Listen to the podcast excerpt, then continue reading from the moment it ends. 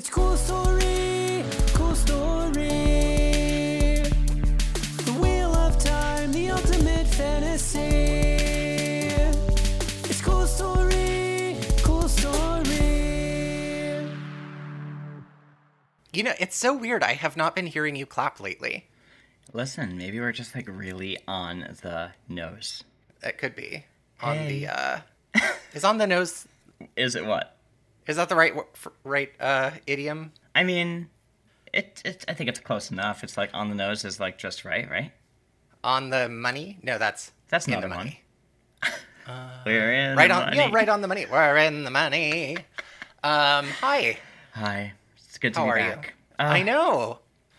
I know. It's been uh, it's been a while. We were just saying this. We just recorded for our other show, Rip from the Headlines. If you listen to Yes. Yes. And uh, we were just saying how long it's been, even though it's not been very, but happy. I was happy also behind uh, editing some Patreon episodes, and so was editing some of those recently, and was like, "Oh, fun! We're fun." We're fun, right? Yeah. If you don't subscribe to our Patreon, here's a little plug ahead of the episode that you should because it's fun. Yeah, it's a lot of fun. We do movie reviews. We take suggestions too. So if you are on our Discord or if you're communicating with us on social media, just send us anything to be like, hey, you should review this movie. Or this is kind of I- like a fever dream of a show that we were curious what your take is on. Oh my gosh, I added a couple of things to that mo- to the list of movies to review recently. okay, good. I let me I pull them up. because I wanted to mention one of them because I thought it was a really fun idea. Mm-hmm. I do think our next bad one we watch needs to be The Room Okay, yeah, I'll I'll do that. That's good. because you're gonna love Um, it. I can't wait to hear your take on it. Like I am so excited to hear what you, know what's- think about every moment of it. You know what's so weird is I I recently finished listening to a couple of different podcasts. I was listening to Mission to Zix, and I finished that. Uh, and so I've gone back to listening to Hey Riddle Riddle again from the beginning for like I think the third time now.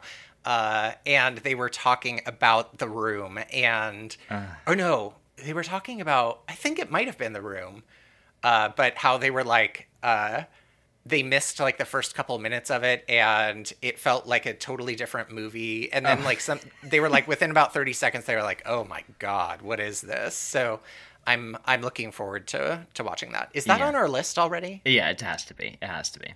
oh yeah it is it is um i added the brave little toaster Oh, I love that movie. i remember loving that movie too i haven't seen it in probably 20 years but Ooh. uh The air conditioner was scary. That's so funny because also on Hey Riddle Riddle, they were just talking about the Brave Little Toaster, and Aaron says that it's a very scary movie because of the quicksand scene and the furnace. Oh yeah, oh furnace. Yeah, yeah, yeah, yeah, yeah. Oh Yeah. my gosh. Do you have anything Yeah. else?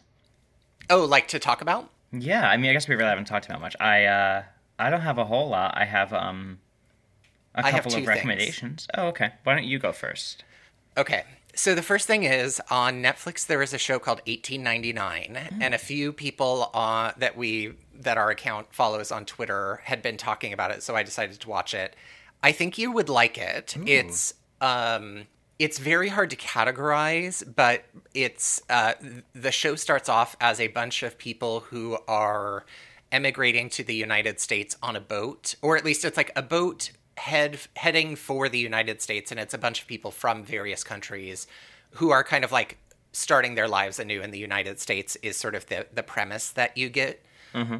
but very quickly it turns into a sort of like surreal mystery horror thriller ghost question it oh you, okay so imagine if lost was set in the late 1800s and it was on a boat. It's got very similar vibes to that but done better. Someone at work recommended this show recently, and I was like, I've never heard of this.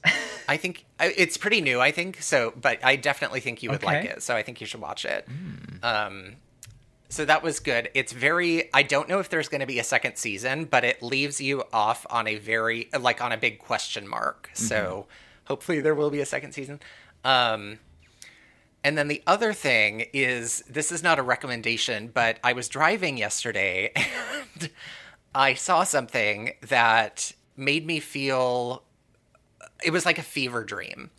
So I saw a big black van on the side of this van in almost like a 1970s, early 80s rock band art album art style was imagine if you had like Arnold Schwarzenegger's like just like jacked body, like a painting of somebody with like a super jacked body, mm-hmm. but they were a cheetah. So like the head of a cheetah with like a super jacked human body uh-huh.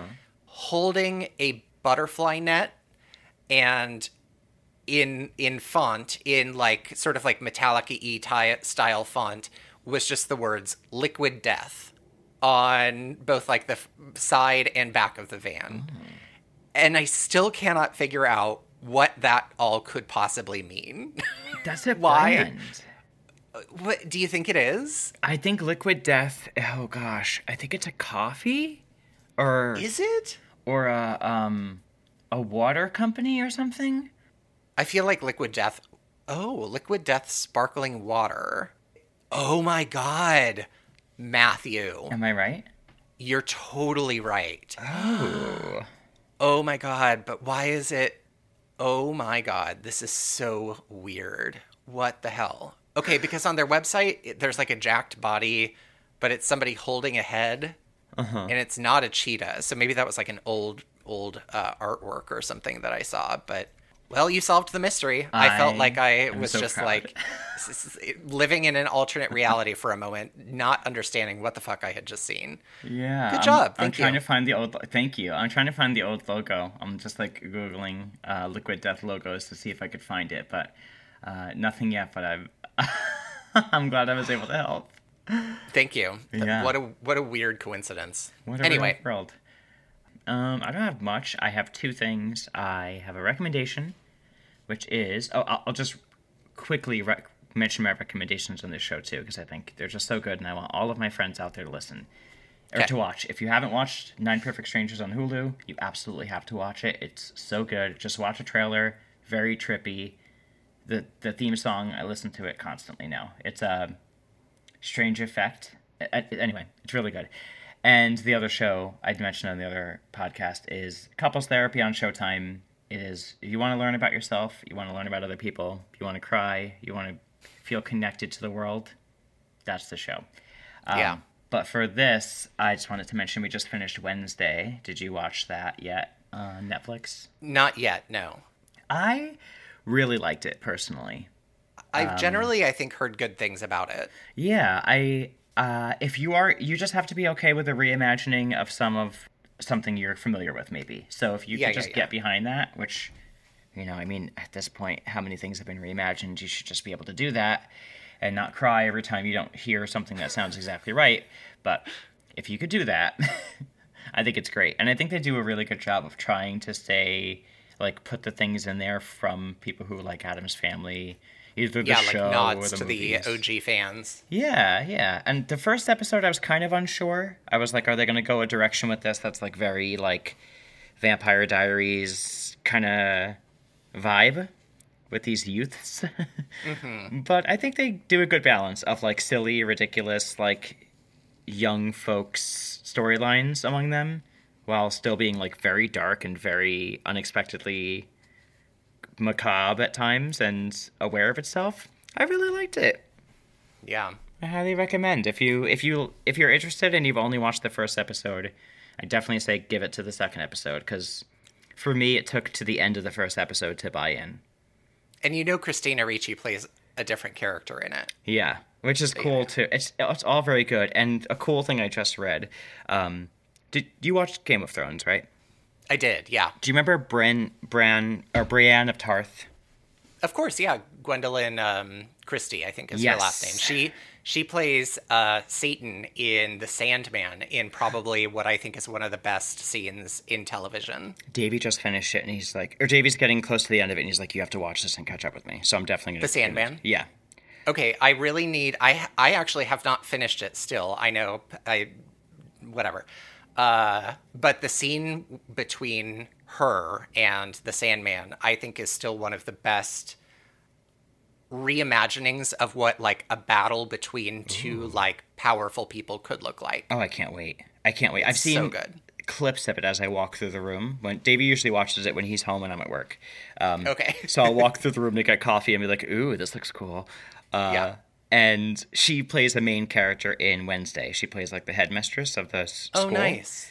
and she's great in it. And I read an interview with her recently, and she said this was the first time she's ever felt beautiful on camera in her entire acting career. I saw that. I, I just thought that was beautiful, and I, I saw the like thing, and I had to read the whole thing, and she was just talking so beautifully about the the people on set and how much they listened to her and how they helped her understand her body in a new way and look at her body Yeah. in a new way, and it's beautiful. I Yeah. just wanted to like scream. yeah, I definitely want to watch it. So thank you for the recommendation. Yeah, and my last recommendation, I might have mentioned this to you on a previous episode, and if I haven't, I don't know how I didn't. When I was writing my episode, the topic of the word of Elayne of of Nynaeve's braid comes up, Oh yeah. and I thought, have you ever played the game called Braid? I don't think so. Okay, I don't know if it's on Steam. It was on the Xbox, like you had to download it off like the Xbox Marketplace. It was an indie game back in the day. It's on Steam. and you will i think you're gonna love that game i don't know how much it is or whatever but it's um Fourteen ninety nine. oh okay it's beautiful first of all um really beautifully made and the music is great throughout the whole thing like the score. And it's a side scrolling sort of like um puzzle-ish game. Okay. like as you go through the the levels you're trying to get to the next level to ultimately like save this person. And um, each level you just have to solve whatever the puzzle is. And part of the game mechanics is you can like hold a button to reverse time. Okay. and as you hold the button it'll make your character like and everything on the screen that moves literally go backwards but like sometimes you can keep something from moving you know what i mean Okay. Yeah, so yeah, you yeah. can like move yourself backwards back up to a platform you previously fell from or something so it's really fun and it's got a really cool soundtrack and i don't want to you like spoilers so if you want to it also has a beautiful message oh, okay. um, All right. at the end of it I will check it out. so I was like, wow, it's one of my favorite ever independent games. My brother introduced me to it a long time ago, and I was like, wow. Uh, it, it actually, I think it's the first independent game I ever played and downloaded, and I was like, oh, now I get why people like these kinds of games and seek out things that you just don't, you know, go to the GameStop for. So, anyway, I'm that's all I opening got. Steam and adding it to my wish list. Oh, it's beautiful. Anyone out there? It's old. I I'm sure there are better graphic things out there now, but it's very like illustrative, um, storybooky. I love it. So I I like how you're like it's old. I've literally been playing Master of Magic from like 1994 for hours and hours and hours. Um, which the the remake is supposed to come out in like a week. Anyway, sorry, go ahead. it reminded me of old games. I can't believe I haven't mentioned this, and we can't talk about it too long because I'll never stop. But have you have you played Scarlet or or, Vi- or Violet? rather? No, but I've seen endless, endless, endless videos of all of the like glitches, Mm-hmm. and they really make me laugh. Okay, yeah, Davey, we got it right away, and then we like we're playing it on the big screen, and I will say my overall, I'm, I'm only like early on in the game because I take forever, but I love it overall, having a blast with it, and Yeah. it's not as beautiful as Arceus was. Oh, really? Okay. There's a lot of like those glitches that you're seeing. Like I'm like, why? Like some of them are very strange and early on. Like Yeah. I'm like, why? Why is the whole screen black? Oh, I walked up to a wall. Um, yes. Yeah. it's weird and like the gra- and on a huge screen the graphics aren't quite as impressive as on the little switch screen okay. which nintendo always says it's like oh well that's just the way we want you to play that's just a benefit yeah, yeah. okay anyway but it's overall really fun and davey seems to like it a lot too but he has a bigger issue with some of the glitches than i do Yeah. he's just It's so like how dare me, you like- release arceus and show us what you can do and then do this Yeah, it's so strange to me to that they would do that. But anyway. i don't know i think it's Did they- just a bigger game Is the what's the um, battle mechanic like? Is it a little because one of the general complaints, which is you know I think fair, and also it's like well that's kind of just what Pokemon is is sort of the like I do a thing, you do a thing, I do a thing, you do a thing, and it's just kind of like yeah uh, you you can turn based really quickly, easily figure out what it should be, Right. Or how to how to spam it or beat it or whatever. Um, is it still that exact same format? Basically, yeah. There's there's an added element where um, when you're in areas where the Pokemon are just like running around free, you Uh-huh. can send out your Pokemon like onto the map, like to walk around with you.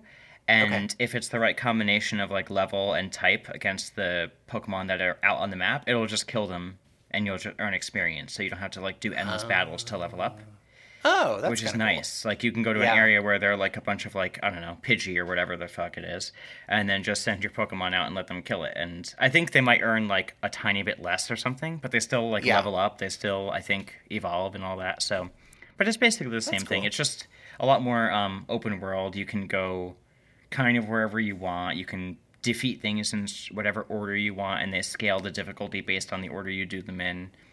I like it. Overall, so far, I'm I'm enjoying it. It's uh, and I just started playing that Donkey Kong game my sister gave me that I've been putting off for weeks, and I'm like, uh, I just started playing that, which is fun. Also, it's like snowy themed. I forget what it's called, like Arctic Freeze or something. Uh huh.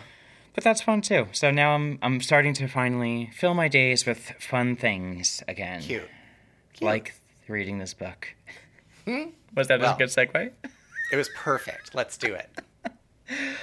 Oh well, it's weird now because we did three chapters last week, so I'm starting out. I know. Are you ready for this? Can you I- can you breathe? Can you handle this? I'm ready. I'm ready. So this week we are starting with chapter 33, A Question of Crimson. And the icon is a elephant or a s'redit. Mm-hmm. However you say it. So we know it's the menagerie circus situation. Yes. And it's Nynaeve, which great way to come back. Yes. And remember when I was wondering what's Nynaeve going to do with the circus? Well, Now we know. now we know. She is I the- love how this chapter starts. Me too. She's literally starting the chapter blindfolded against a board and terrified and seething at the same time as uh, Tom is performing a knife throwing act with her as the uh, unwitting assistant. yeah. Uh, she's like sitting there hearing the thunk of the knife next to her ear, hating life. And then they're like, next trick. And she um, snatches some pears out of her satchel and puts one on her head and holds the other two out. And uh, right before she's about to warn Tom, blindfolded, to like watch out, all three pears are pierced through with his knives instantly. And uh, it says, quote, she would have yelped if her throat had not contracted like a fist and she's liter- literally standing there, unbraided, covered in pear juice, hating life, hating it. So she, it's over. She rips the blindfold off and she storms over to uh, Valan, Luca, and uh, Tom, and they're she's ready to get vocal, uh, but Valan is like, "Oh, you were amazing, so brave." and she's like, uh, "That was terrible. I hate this." and he's like, "No, you're amazing." And in my mind, he's like, "Have you seen Moulin Rouge, the movie?"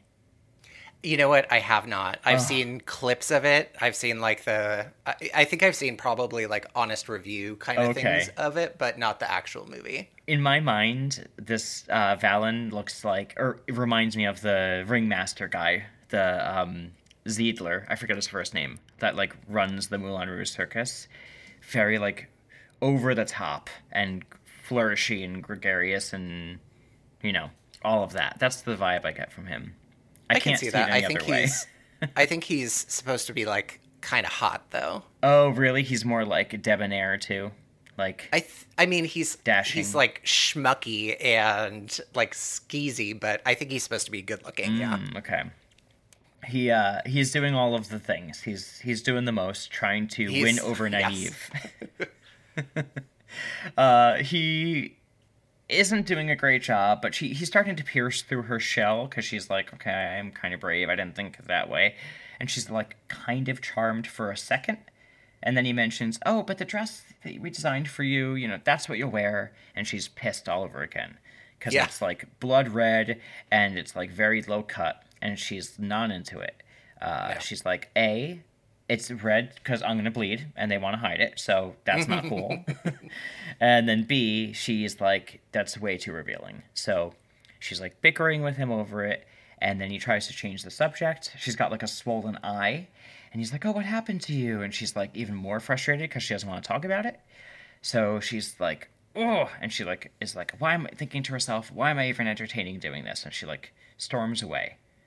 But she's realizing the reason she's entertaining it is because she's basically agreed to do it. So that's Yeah. why she's entertaining it.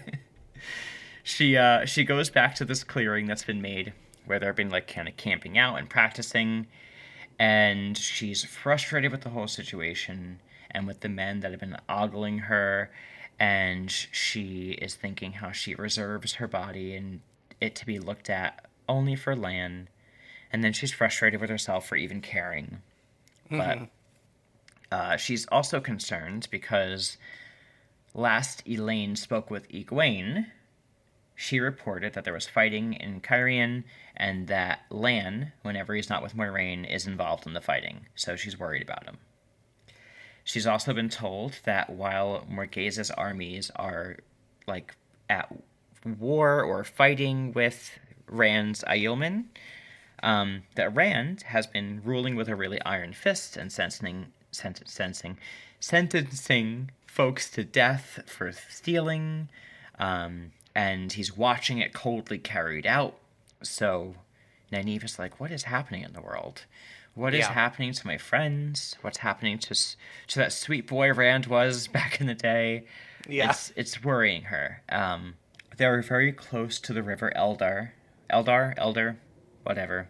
Doesn't super matter. Yeah, it's a mile north, so they're very close to this destination. And there's a bridge that it, that crosses it. It's only one, and it's made of metal pillars from like a time of old, old, old time. Which is that like another reference to our time? Um, I'd have to look. I'm wondering because they said it was from an, a time of like old ages, maybe before even the oldest time she could think of. And I was like, oh, I wonder if this is an actual place. I'll look. Okay. Um, and if we can't find it, listeners, feel free to let us know. So, uh, she is thinking we have to cross this bridge. We have to get across. We have to continue with our mission. But what is the mission even? Because I'm just hoping that by the time we get f- close, I'll remember where this town is. Remember, they're looking for the the gathering place of this Blue Ajah supposed place. We know it's uh, Salidar, and she's like, ah, don't even remember it, but she's sure she will at some point, and that that's where they need to go. Elayne has suggested going to Tyr. She's like, no, this is the plan. Um, but she's worried, and she's worried, and this whole thing has been really challenging for her. The only thing that's making it any better is that Elayne has stopped being so flirty with Tom, which has been making her very uncomfortable this whole trip, on top of everything else. So Yeah. she's like, at least that's over. Um, and when she talks to Elayne about it, to be like, oh, you came to your senses, huh? Um, Elayne just kind of pretends nothing ever happened. Like, what are you talking about? He's like a dad to me. And then he was like, okay, we're just going to forget about all that, I guess. Yeah, we're gonna gloss over that apparently. exactly. Um, across the river, there's an unsavory town where the prophet is living, that guy that we've heard about. And, you know, she's worried about that. And around the town, if I'm reading it right, it looks like so many followers have followed this prophet here that they've like camped out around the town because it's full capacity. So it's become almost like an unofficial larger town. City. Yeah. And then he was like, don't want to go anywhere near that. But they're in a traveling circus, and this is part of the deal as they're going on their journey. So she's, you know, musing about, about all of this as everyone's kind of like winding down at the camp, you know, brushing their animals or taking off their costumes or whatnot. And she's passing them all by, kind of just like whatever, like, hey, what's up? Until she comes across Cerandin, and we remember that's the person who she has identified as formerly Seanchan or surreptitiously Seanchan. Yeah. And uh, she's tending to the s'redit's nails. So she's like watching her.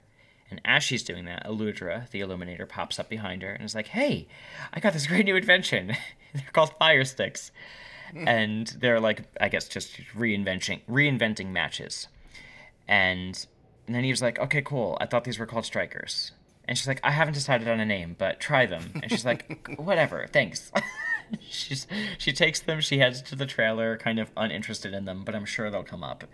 And um, as she's going to the trailer where her and Elayne have been staying, Juilin stops her and says, Hey, got some news for you. Been across the river. Not great, um, but I did recognize one of the guards, and it's Galad. And she's like, Ugh, Thanks a lot. You always bring terrible news. Yeah. and then she's like, Sorry, thank you, fine. And uh, she goes into the trailer with this new news, and she's like, Ah, crap. And as soon as she walks in, Elayne is there and she shoves something under the blankets that she was looking at. And she's like, but before she can even like grill her about it, Elayne is like, oh my god, your eye, what happened? And then Eve is like, okay, I might as well say this even though I don't want to tell the story. So she's like, Cerandin hit me when I wasn't looking. And Elayne just looks at her like, hmm. and she's like, okay, I may have been pressing her about Seanchan and sul'dam and damane, even though you told me not to, and that she told us everything. I may have been pressing her. She may have gotten upset. Okay, I may have shaken her a little bit. I may have gotten a little upset with her, and she may have thrown me over her shoulder. and she's like, hmm. Elayne is still like, okay, and and she's like, okay, and then and then Latelle came over and gave her a stick, and then she was hitting me with that, and then it got broken up. It's all fine. We all apologize. It's cool. It's no big deal. NBD. And she's like, that sounds like a big deal. Yeah. She's ashamed though, um, and she's thinking like, I wish I could have channeled, but obviously she couldn't. Yeah. So she tells her the whole thing. Elayne is none too pleased, and then she's like, "But by the way, um, what what are you hiding? Speaking of honesty, what's under the blanket?" And she reveals it's the a'dam, and she's like, "What are you doing with that thing? That thing is so dangerous." Da da da da. And Elayne is like, "I think I could make one of these, actually." Hmm. And Nynaeve is like, "Why would you do that? It's a tool of like evil." Da da da da da. And she's like, I studied it and I, I figured out how it works, I think. And she says that it's, it uses the same concept as Aes Sedai linking to each other, but instead of it being collaborative and shared, it's a total control of one person over the other. So mm-hmm. she's figured that part out and she thinks she could make something. And she says, There's really not even a use for the chain. I think just the collar and bracelet. And Nynaeve is like, this is kind of dark stuff to be thinking about and considering, and why are you talking about this, and why would you want to do it? And Elayne is like, you're missing the point. And she has a little monologue. It's my only quote, but it's a little bit lengthy. I, I, I trimmed it a bit. She says, Don't you understand? It's a ter'angreal, Nynaeve, and I think I can make one. If I can make this one, I can make others. Maybe I can even make angreal or sa'angreal. No one in the tower has been able to do that in thousands of years. Straightening, she shivered and laid fingers across her mouth. I never really thought of making anything myself before, not anything useful. I remember seeing a craftsman once, a man who had made some chairs for the palace. They were not gilded or elaborately carved, they were meant for the servants' hall. But I could see the pride in his eyes, pride in what he had made, a thing well crafted. I would love to feel that, I think. Oh, if we only knew a fraction of what the Forsaken do, the knowledge of the Age of Legends inside their heads, and they use it to serve the Shadow. Think what we could do with it. Think what we could make. Well, that. Well, be that as it may, I'll wager I could puzzle out how Whitebridge was made, too. Buildings. Buildings lie spun, spun glass, but stronger than steel. And cuendillar. And. And as she's going on, Nynaeve kind of interrupts her, and she's like, You're getting way ahead of yourself. You're getting very overly confident. Like, this is interesting, but Slow down. slow down and let's reel it back. And she says, "Listen, the whole reason I'm I'm upset right now is really because your brother is right across the river. So what are we gonna do?" And Elayne is like, "Well, I think we're gonna be okay if we stay close to the menagerie because he has a aversion to animals being caged, so he's not gonna come anywhere near us. So if we just stay close, we could just pass through." And she's like, mm, I don't know. I'm kind of nervous. And she's like, Well, maybe you should just remember the place we're supposed to go to, huh? or we can go back to Tyr. And Nynaeve's like, I'll remember. And she thinks to herself, Was it Bar? Did it end in Dar? Did it end in Lar? And the episode kind of ends with her episode. The chapter kind of ends with her like musing upon half of the actual name of the city, which is so frustrating. Yeah, I hate that kind of thing. Uh, me too. And I have to say, oh, Elayne, I think if your brother doesn't like animals in cages, he's probably going to try to like set them free or something, or be a, have a problem with the menagerie being nearby. So I don't like Yeah. that. That's just my thoughts. Yeah. Well, chapter 34 is called A Silver Arrow, and the sigil is the stone dream ring, which I still have not gotten my appointment for a tattoo, but I need to do that. Mm, oh, that reminds me, I have to share it. Oh, yeah. Okay. So this is still a Nynaeve point of view chapter, and it's kind of shortly after, maybe even that same evening. Um, but it's uh, dinner time at the, the menagerie, and it's Elayne's turn to cook dinner for the little their little group. And uh, apparently, according to Nynaeve, whenever Elayne cooks, it's never just a simple thing. Uh, she has made a soup that is cold and jellied with chopped green Ferris on top, which I did a little googling to try to think through like what that could be because the only like cold soup type thing I could think of was gazpacho. Mm-hmm. Were is there? Are you familiar with any other cold soups? I don't know. I know they are, there are like chilled soups that you can have out there, Yeah, but I don't know what they are. I don't think I've ever had any. I've just seen them on like fancy shows. Also, a jellied soup. Do you think that just means it has like gelatin in it? maybe, maybe it's not. Maybe they just don't have the word for it. Maybe it's not soup at all. Maybe it's more like a a moussey type texture or something. I guess. I don't know. Interesting. And I also googled Ferris because I thought that was. Uh, maybe sorry, I was thinking of borscht, not gazpacho. Oh, oh yeah, yeah, yeah. Which maybe it's borscht that she's made. Well, that's like beets, right? Yeah. Hmm. anyway, so cold soup, jellied, chopped green Ferris, which I, I again I googled Ferris and I couldn't find out find what that was. Uh, she's also made tiny onions and there's the soup has tiny onions and peas in it. And she has made beef wrapped around something made together with like carrots, sweet peas, chives, and goat cheese. Which sounds kind of delicious. It, It- kind of sounds like uh, Sounded so good. I don't know what it sounds like, but it sounds good. It sounds like eat a nice little appetizer, like a like a bite. Yeah. Like a wrapped Yeah. up like um cheese blob yeah, like a yeah, it sounded really good. and honey cakes for dessert. Yes. So Elayne is really going all out. yes, girl. And it's funny because it nine I just love the way RJ works like helps us better understand the characters' little foibles through just the storytelling. Like Nynaeve is like, it's so funny. Uh, you know, Tom and Juilin are always eating with us, except for the nights when I'm cooking. Like that, they're just always happen to be eating with somebody else on those nights. And even Valan Luca, who is like obsessed with me and makes an excuse to eat with us every night, he just seems to miss the nights when I cook. That's huh, Right. weird. Wonder what that could be. I feel it makes it so endearing, like that. Obviously, she's a terrible cook, but um, doesn't see that herself. yeah.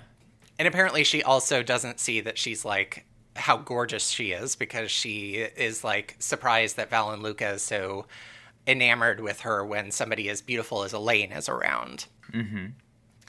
Uh, but in addition to flirting with her, Valan Luca is still trying to get her to wear that low cut red dress for the the show, and is being so like uh, oblique and uh, poetic about it that sometimes she's like not sure what she's talking what what he's talking about because he says that gown will frame your unfolding bravery to perfection yet not a quarter so well as you display yourself. For night blooming dara lilies would weep with envy to see you stroll beside the moonlit water as i would do and make myself a bard to sing your praises by this very moon. And Nynaeve is like huh?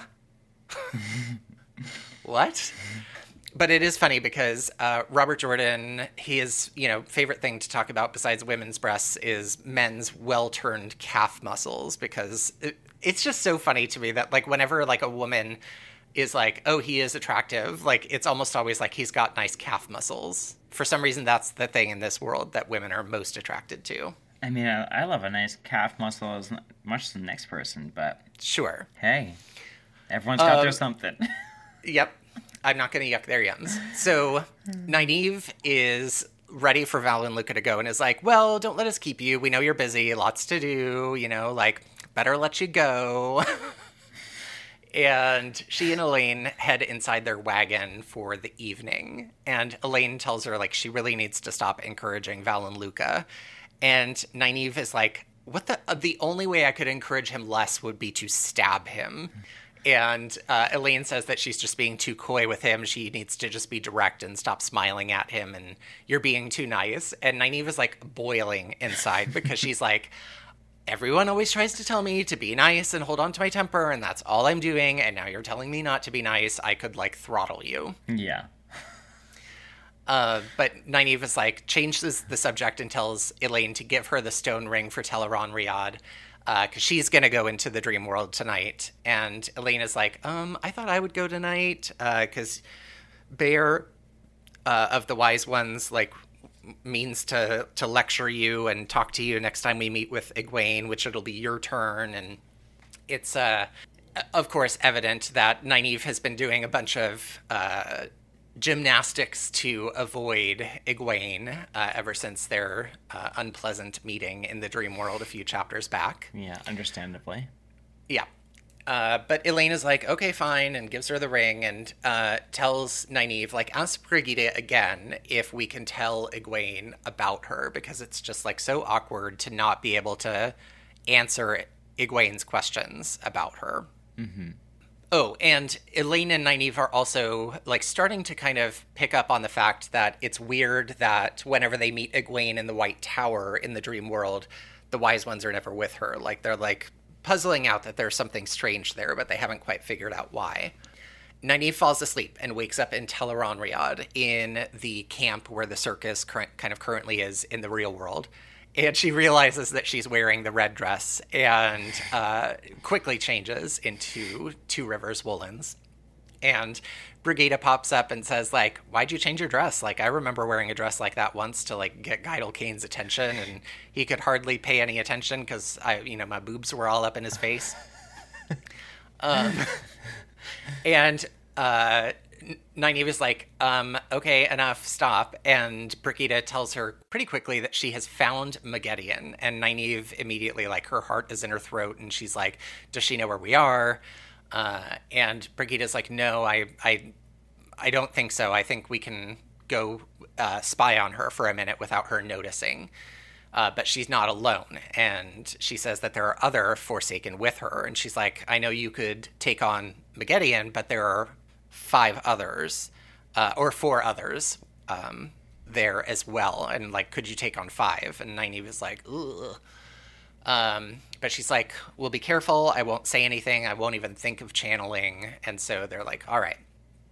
And Brigida touches her arm, and the two of them are suddenly kind of like floating in the darkness above a, a group of people. So it's like they're floating up in the darkness above Moghedien, and Moghedien is like floating in the darkness above a group of four people in high backed chairs and uh, Nynaeve, uh, RJ writes that Nynaeve could hear what was said in those chairs as well as if she had been among them. And uh, we know that the people sitting in these chairs are Lanfear and Graendal and Sammael and Rahvin, and they're plotting and scheming and talking about, um, you know, their plans that we kind of saw at the beginning of this book. And uh, m- most of which those plans are uh, making Rand believe that he needs to go after Sammael, and Rahvin says he will concentrate on you, and if need be, one of uh, one close to him will die, plainly at your order. He will come for you, and while he is fixed on you alone, the three of us, linked, will take him. What has changed to alter any of that? And Sammael's like, okay, yeah, like, great, I know that's the plan, but I'm going to be part of that link, or else this plan is off, because I do not want Rand al'Thor coming after me and me just being alone, like, and you three being linked. Like, uh, that puts me in a doubly disadvantageous position. Mm-hmm. And Graendal is like, he would obviously notice if you were linked, even as incompetent as Asmodean is, he he has a teacher now, and he would even notice that. before they can go on, Brigida touches Nynaeve's arm and they kind of like jump back to the campground. And Nynaeve is like, Why'd you bring us back? Like, did, did Moghedien see us? And uh, Brigida says, I never took her my eyes off her for a moment. She never moved a muscle, but I just don't like being exposed. So, you know, so exposed in Tel'aran'rhiod as we were. And she explains to Nynaeve who the people in the chairs were because even though we know as the readers, Nynaeve has never seen some of these people before. So uh, she says, Lanfear was the one hidden by her chair, the other was Graendal. Do not think her a fool because she lolls in a chair that would make a Senjay no room keeper blush because uh, her chair is all, all like nude acrobats and people fucking. Yeah. And she says she is devious and she uses her pets in rites to cause the roughest soldier I've ever known to swear celibacy. And before she can finish, someone else says Graendal is devious, but not devious enough. And Moghedien steps out from behind one of the wagons. And RJ writes Brigida whirled, Silver Bow coming up, Silver Arrow almost flying to knock, and abruptly hurled 30 paces through the moonlight to crash against Nynaeve's wagon so hard that she bounced back five and lay in a crumpled heap and Nynaeve quickly reaches for Saidar, but immediately runs into a shield that Moghedien has placed on her.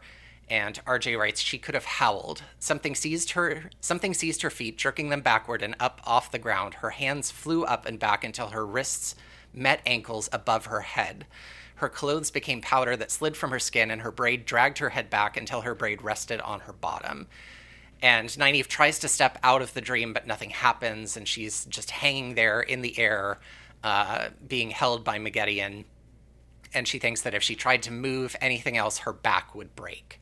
And Moghedien is like, I can hardly believe that you would even dare to come hunting me. And Nynaeve, being ever the badass, is basically tells Moghedien to get fucked. And that if she hadn't caught her by surprise, she'd be wringing her neck like a chicken.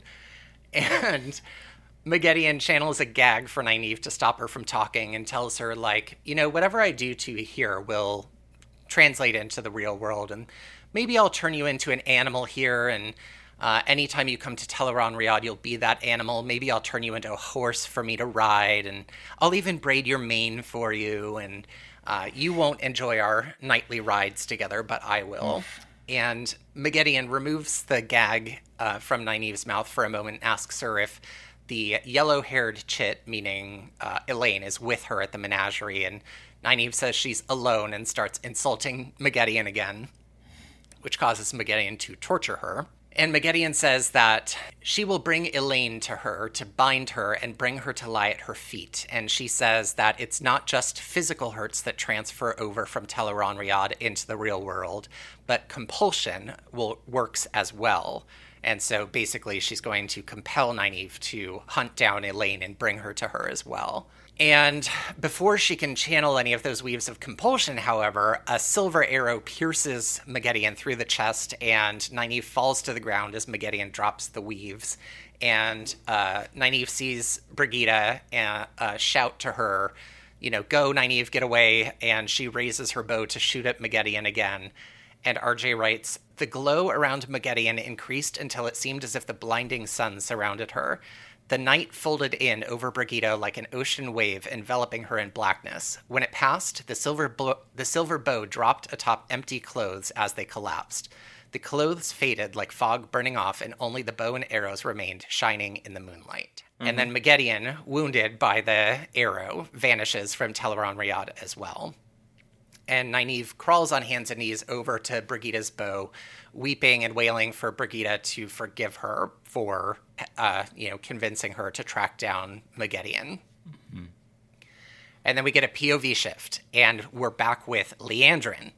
And she is like jumping to her feet as Moghedien crashes through the door, like blood soaking through her shift. And the other Black Ajah with Liandrin, Chesmal, and Temaile, who my uh, autocorrect always tries to change to Tamale, um, leaps to her side, even though Liandrin like stands right where she is. And they're like, "What's wrong?" And Moghedien looks to Chesmal and says, "You have some small ability with healing. Do it now, fool." And Chesmal quickly reaches out and heals Moghedien. And Liandrin is like, uh, kind of, mm, what's the word? I guess judging, judging her, thinking of them as like faithful lapdogs that obey too quickly. And as we know with healing, it saps a lot of your strength. So even though she's physically healed, she's now very Moghedien is you know very weak uh, physically from having been healed, and Liandrin is like, this is my chance. And so the minute Moghedien turns her back, she throws every ounce of power she has into what, what she, you know, thinks is like as close to a weave of compulsion from what she had seen Moghedien do.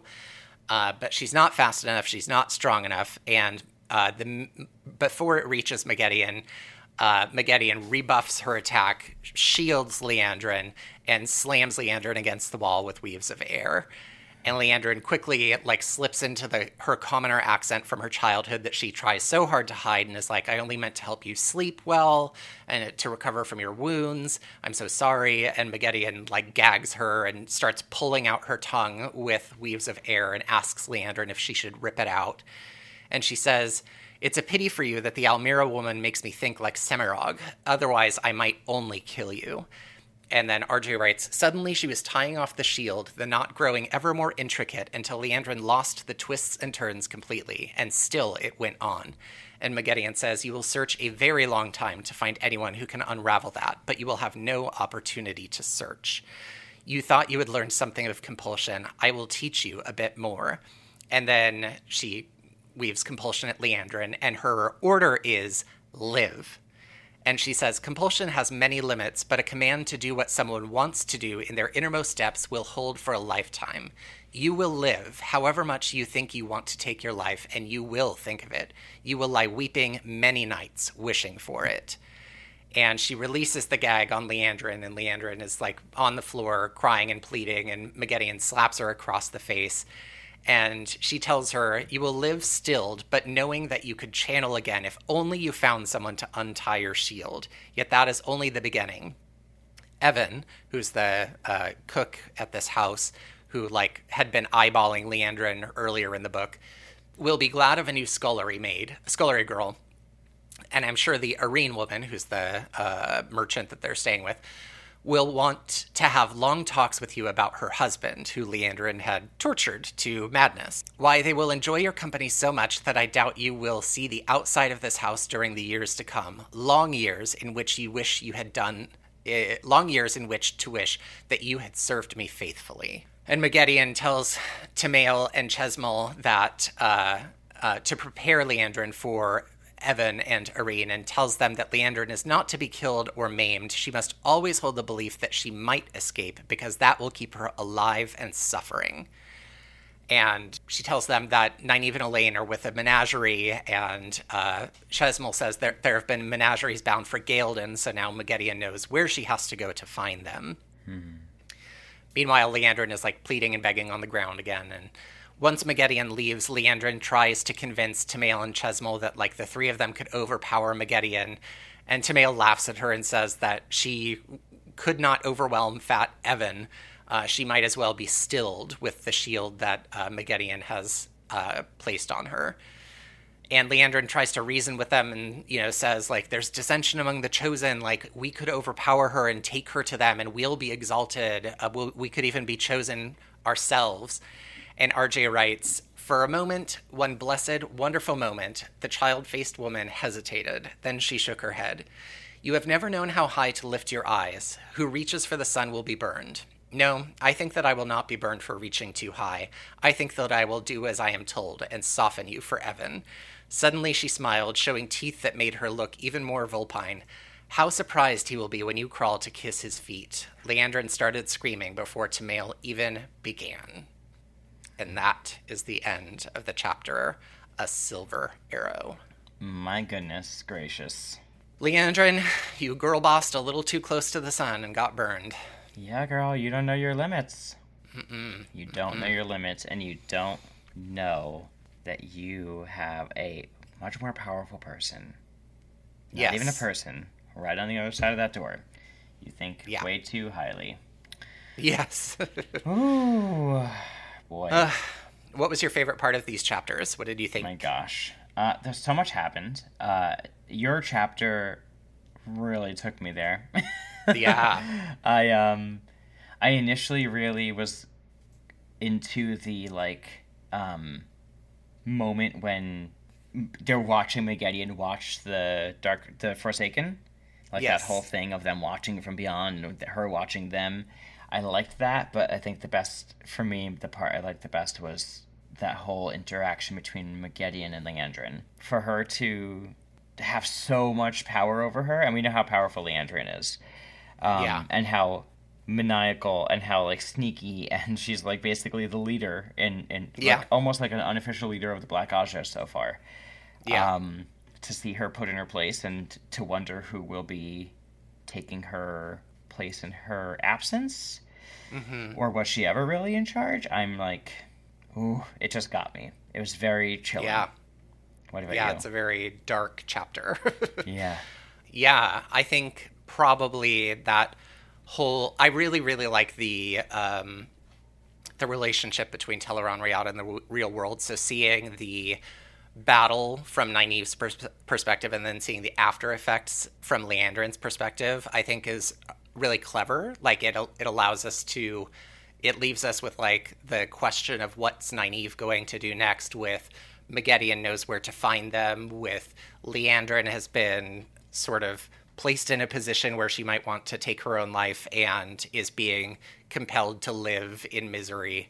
I feel like RJ he doesn't like Game of Thrones is very like gruesome in a lot of ways in ways that I think Wheel of Time isn't. But then when you have these moments like this where you're like ooh this is like super dark and really brutal uh to see how like Liandrin's essentially like fall from grace and like question marks of what could be happening next and just the way many ways that Moghedien can't and any of the Forsaken can like ruin people's lives aside from just killing them are pretty dark. Yeah. I'm very very sad. So Brigida's gone now. Yeah. Forever. it looks Because like, yeah. if, if she dies in Tel'aran'rhiod, she said that that's it. So she Yeah. wouldn't be able to even come back with like a blowing of the horn or anything like that. Her her days are are done. yeah. So she's not even spin spun back out into the wheel. I don't it doesn't look like it. It's terrible. Oh boy. I don't know. I'm curious to see what happens next. Hmm. Well, we uh, will find out more as we read along. Hey everyone, do you like free things?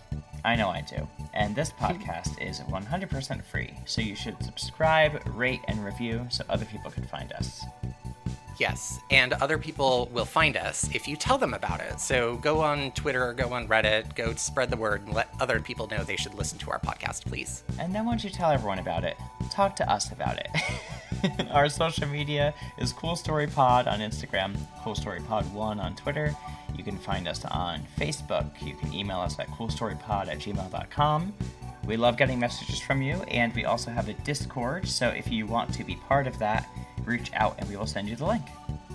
Yes, and uh, also um, our, we have Patreon. It's patreon.com slash n and matt, and it's super fun. And you can support our podcast and support us uh, bringing you additional fun content. And if you're looking for a way to support us, you can go to buymeacoffee.com slash n and matt and buy us coffee.